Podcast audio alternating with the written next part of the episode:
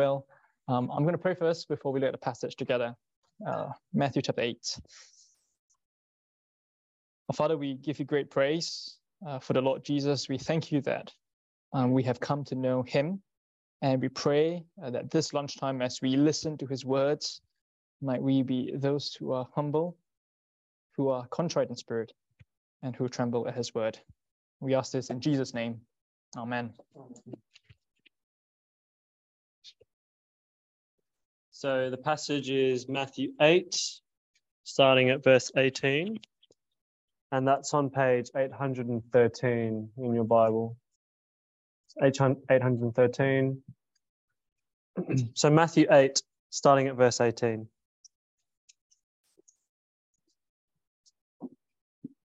Now, when Jesus saw a crowd around him, he gave orders to go to the other side. And a scribe came up and said to him, Teacher, I will follow you wherever you go. And Jesus said to him, Foxes have holes, and birds of the air have nests, but the Son of Man has nowhere to lay his head. Another of the disciples said to him, Lord, let me first go and bury my father. And Jesus said to him, Follow me and leave the dead to bury their own dead.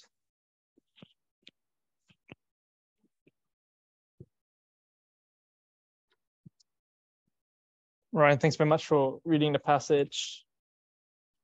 Lord, I will follow you wherever you go.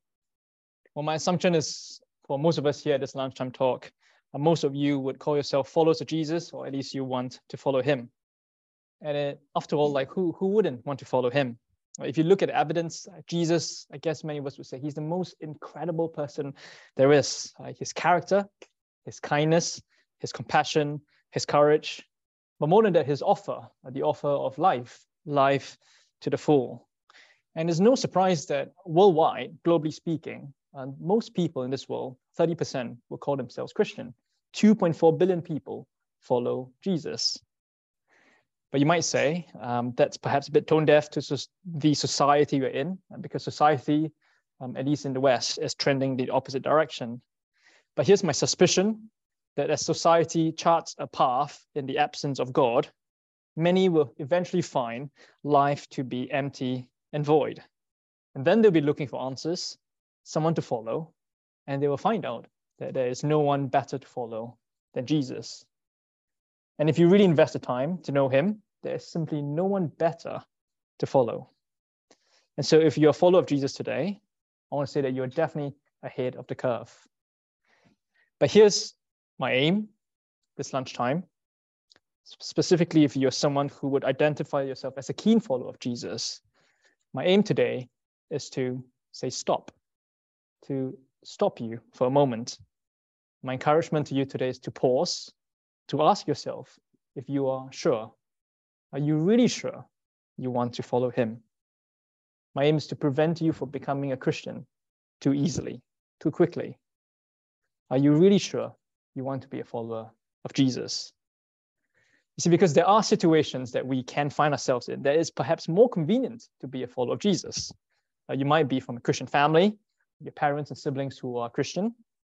Maybe the community they're in uh, makes it bizarrely convenient to be a Christian. Uh, something about being a Christian maybe makes life much better and convenient now. And if that's you, I want to say pause, stop for a moment, and ask yourself Are you sure? Are you really sure you want to follow Jesus? Because what we'll see today is that following Jesus, well, it means giving up comfort and it means leaving the world behind. So are you are you really sure? Well, we are in Matthew's Gospel. We have been over the past few weeks uh, in this series of ours, and in Matthew's Gospel, many people actually want to follow him. You need to imagine the crowds in Covent Garden hundreds of thousands of people flocking there. The tourists, they stop going to the shops and they want to catch a glimpse of this man. The officers, people pour out of the office. The office rooms are all empty because they want to see this man called Jesus. Uh, why? Well, because um, he's there, he's teaching. Well, cuts to the chase, cuts to the heart. Um, he's healing, he heals many people. There is no one like him. Uh, some will call it a revival. And what does Jesus do when he sees the hundreds of thousands of people in front of him? He does whatever a good, sensible pastor would do. He starts his mega church or his mega lunchtime talk. He hires a worship team, a welcome team, an events team, a marketing team. No, that's what he does not do. Instead, he turns and he leaves the crowd and he gets onto the boat to go to the other side. Look at verse 18 of a passage. Now, when Jesus saw a crowd around him, he gave orders to go over to the other side. I mean, it's very striking what Jesus is doing. He sees the crowd and he turns away. He turns away to the other side. Why? Well, it turns out that he's not really interested in uh, messing, uh, creating a crowd. And so I think he steps onto a boat to force a selection. Now, who will follow him from the crowd? Will you follow him? And so who comes on the scene? Well, the first guy we have is a scribe. You might, be, you might not be sure who scribes are. Um, technically, they are the first century equivalents of human copying machines, but they're also moral influencers of their day. I think about a moral influencer or Instagram or LinkedIn um, giving out propaganda or good teachings about what it means to be a moral person, to go green or that renewables is the future. That is your current day equivalent of the scribe. And this man, he, he comes to Jesus and look at what he says to Jesus. Look at verse 19. And the scribe came up to him and said, Teacher, I will follow you wherever you go. But in response, what does Jesus say to him? Jesus says, Stop. Just stop. Are you sure you want to follow me? You see, because following me means giving up a comfortable life. Verse 20 Jesus said to him, Foxes have holes, birds of the air have nests, but the Son of Man has nowhere, has nowhere to lay his head. And if you're following the handout, we're on our first point. Following Jesus means giving up comforts in life. Well, before we drill in into Jesus' reply, uh, what do we make about what the scribe um, is saying? Uh, verse 19, I will follow you, teacher, I will follow you wherever you go. Uh, do you think he's good or is he bad? Some suggest he is maybe not very good because he calls Jesus teacher. All the other characters in Matthew, they call him Lord. But, well, personally, I'm not really sure. I mean, it's a bit ambiguous, perhaps. Um, remember, this he is the, the moral uh, influencer of the day. And to call someone a teacher is recognizing his authority. But more than that, imagine there's a crowd, and he's the first one to make a public declaration to follow Jesus. Lord, I will follow you wherever you go. Uh, this idea of a public declaration reminds me of my colleague uh, uh back then when I was working uh, in the corporate world. Um, let's call him Ben, and he was a really keen Christian. And uh, he knew I was a Christian as well, so he suggested for us to meet up to read a book, a Christian book on work together. And then he suggested for, for us to start a workplace Bible study group together. Uh, there's this incident that um, after work, we all went down to the pub together. Uh, was Ben as there was as well, and myself included. And then the manager asked us and said, uh, "Why don't we go around to share what is our passion in life?" It's a bit cheesy, I know, but that's just what happened. And so one by one, uh, everyone went around sharing. And when it came to Ben, can you can you imagine what Ben said? He said, "My passion life is to glorify God in front of everyone." Okay, I mean, very striking. Uh, Lord, I will follow you wherever you go. Reminds me of another friend uh, called Bella.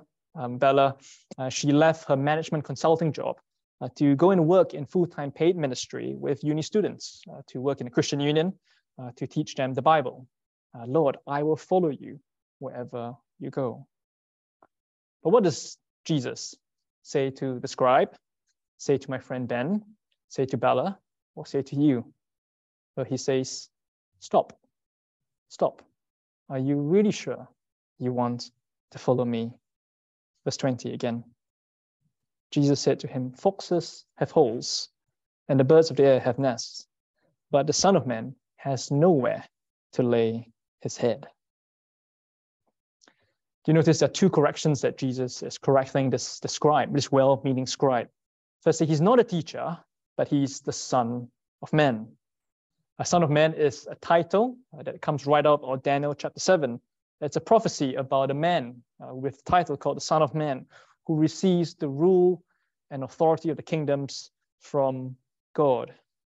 And so the correction there is not just a teacher, but he is a king, and you jolly well follow him. But the biggest surprise is that Jesus, he doesn't stop there, that he is a king, the Son of Man.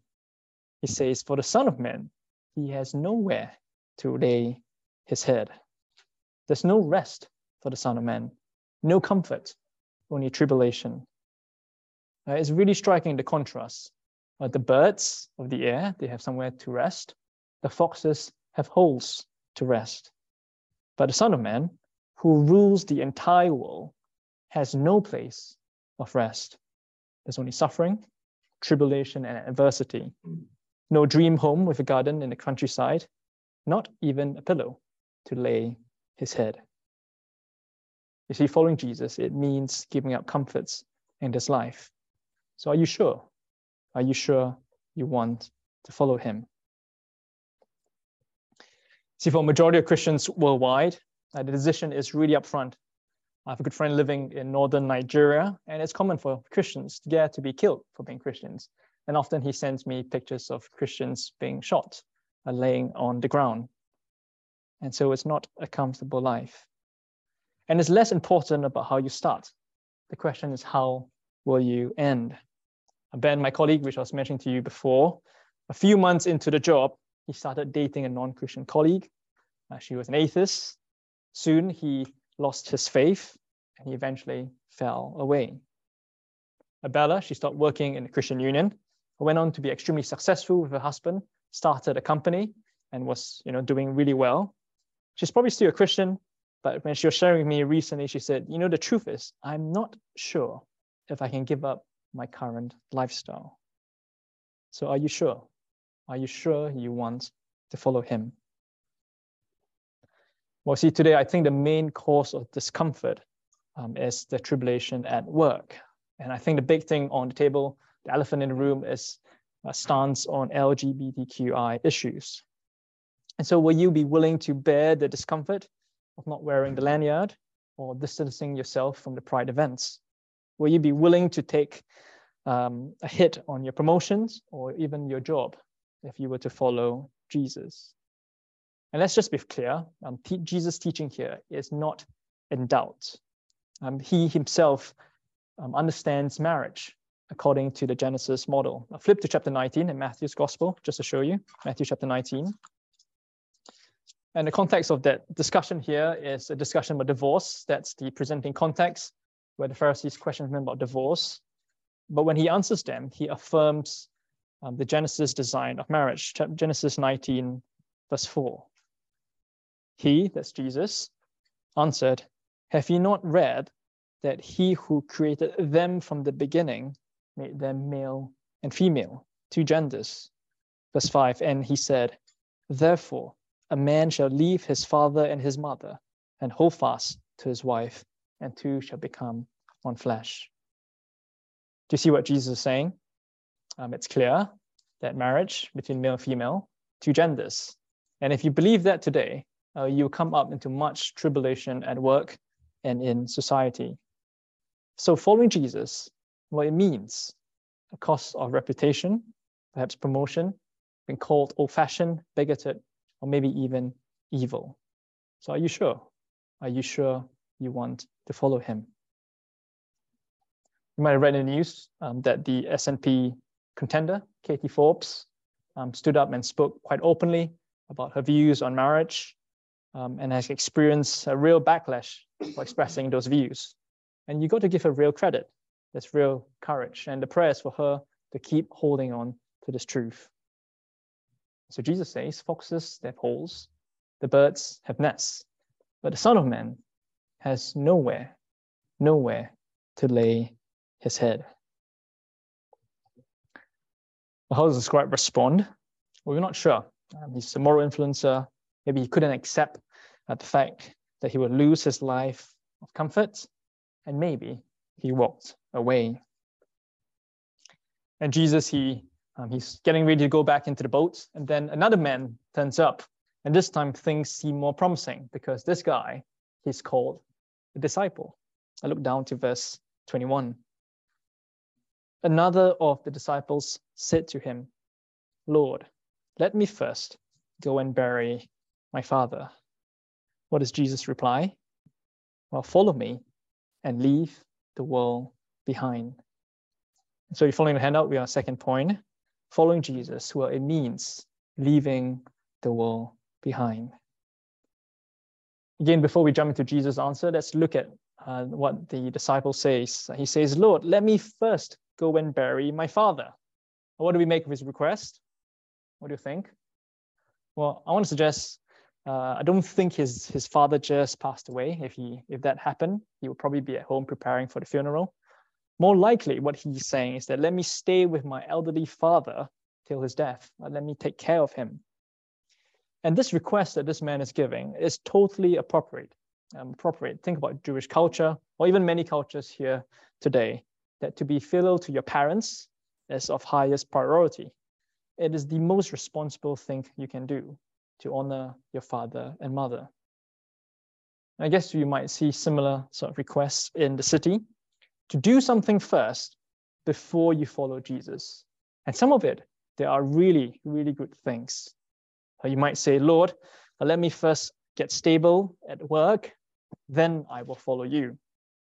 Or you might say, Lord, let me get that role that I've been working for, then I will follow you. I will only give more to you when I start earning more. Or Lord, let me first manage the kids' education, then I will follow you. I promise, Lord, I will come back to you. Maybe for you, it's something else, uh, something you need to do first before wholly following the Lord Jesus. Maybe it's a relationship or some form of experience. And like the disciple, we expect Jesus to, to command us and to wait for us. Stay there, Jesus. Don't go anywhere. I promise I'll be back. And so the disciple, he turns back, ready to walk away. What does Jesus say? Stop. It doesn't work that way. Don't turn back. You need to follow me now. Verse 22 Follow me and leave the dead to bury thy own dead. Follow me, Jesus says. Follow me now. The second bit of what Jesus is saying, to leave the dead to bury their own dead, what does he mean? It's a bit confusing, perhaps. Um, it seems to Jesus, what he seems to be saying is that he is categorizing his father to be part of the dead, leave the dead to bury their dead. And you know what's going on here? Uh, if you hear last week, uh, we saw that in this section of Matthew, there are uh, the two spheres going on. Uh, if you like, the first sphere is called the kingdom of heaven. Um, as Jesus comes as the king, he brings heaven, if you like, coming down. The second sphere is the kingdom of earth. And when Jesus comes, it's as if two spheres are colliding together, heaven and earth. And so when Jesus arrives, he brings the kingdom of heaven, which represents life. And it comes into contact with the kingdom on earth, which represents death, decay, and illness. So when Jesus says, leave the dead uh, to bury their own dead, I think he's suggesting to leave this world, uh, the realm of the dead, behind.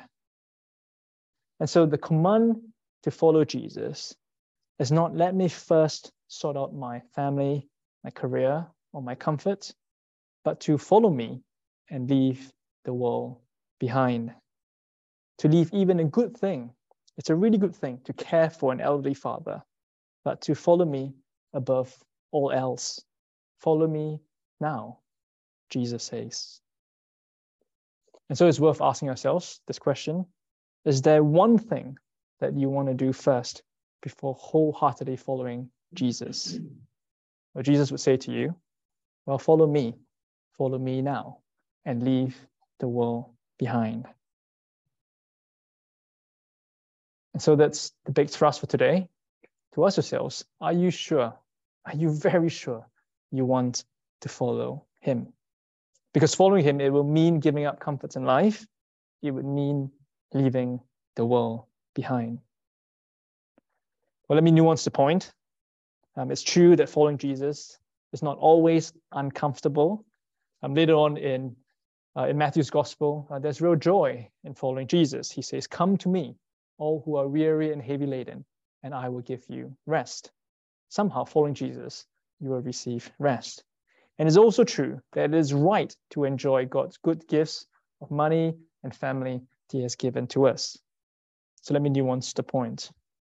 But it's also true that fundamentally, a follower of Jesus has first to decide to die to self, to give himself wholly to following Jesus. The follower of Jesus has to first decide to die to self at the cost of comfort and the cost of this world. And so it's for all of us to be absolutely sure that we want to follow him. Well, as I was reading this passage, it was really challenging for me to think about these things. And speaking personally for a moment, these were questions I need to ask myself. And often I've been in your position and I'm standing and looking at a preacher there, and I'm often thinking, yeah, this is a guy who has given up stuff to follow Jesus. And it's true, there is a cost, um, you know, for me to to leave a corporate job. Uh, but then again, it's not as if I leave live a particularly uncomfortable life. I still have a pillow to rest my head. But the challenge to me is that am I willing to give up the comforts I have? Am I li- willing to leave the world behind? Because it's possible to be in full time paid ministry and to still love the world. Some of you may have heard of the Cambridge Seven. Um, it's a book that I read over Christmas. Um, it's a story about seven uh, guys from Cambridge back in the 19th century. Um, they all came from really posh backgrounds, aristocratic families, and they were all determined to go to China to preach the gospel to people in China. One of the most famous guy um, who was part of Cambridge Seven was C.T. Studd. Uh, back in the day, he was known as England's best cricketer, and he gave up his career in cricket to go to the gospel, to preach the gospel to people in China. And I was reading this book in Christmas just to remind myself to thread really lightly on this earth. Let me read a couple excerpts for you. Well, the, the wholehearted devotion of the seven, uh, the call of Christ, their intolerance to shoddy spirit, spirituality in themselves and others, and their grasp of the urgency of the gospel to unevangelize millions overseas. Uh, the particular relevance um, of this story was not one of the seven was a genius. Um, their story was a story of ordinary men, and thus may be repeated, not only in the countries of the West, but in lands which were the mission fields of a century ago, but now send missionaries themselves. The gospel of Christ is unchanged. His call is unchanged. The Cambridge Seven illustrated how the call may be heard. It's a call to lift up your eyes to see the harvest, for they are white, ready to be harvested. It's a call for dedication. Above all, it's a call to the consecration of the whole man as a prelude to fruitful service. And then he writes, God does not deal with you until you are wholly given up to him. And then he would tell you what he would have you to do. God does not deal with you until you're wholly given to him. You see, the call is to wholeheartedly follow him. Jesus, he is Lord of all or not at all. That's for you, and that's also for me. So before we head back to the office, two last encouragements. Don't be hasty. Uh, don't let this word um, from Jesus go before you go back to the office. Stop and think. If following Jesus would cost you your career, your reputation, and maybe the hardest thing, your comfort, will you still be following him? And it's in his, in his great kindness that he warns all of us in advance. So don't be hasty, but don't hesitate. If you know him, if you know who he is and what he has done for you, do not say, Let me first. Leave the world to follow him. Don't be hasty and don't hesitate. So Jesus says to you and to me, Follow me. Well, 12 disciples actually followed him. And what was their experience as they followed him into the boat? Well, a great storm arose. Jesus, he found a place to lay his head. It was in a boat in the midst of a stormy sea, following Jesus, where it looks like death. But then something extraordinary happens. in the storm at sea. But if you want to find out what happens, you need to come back next week. Why don't I pray for our time?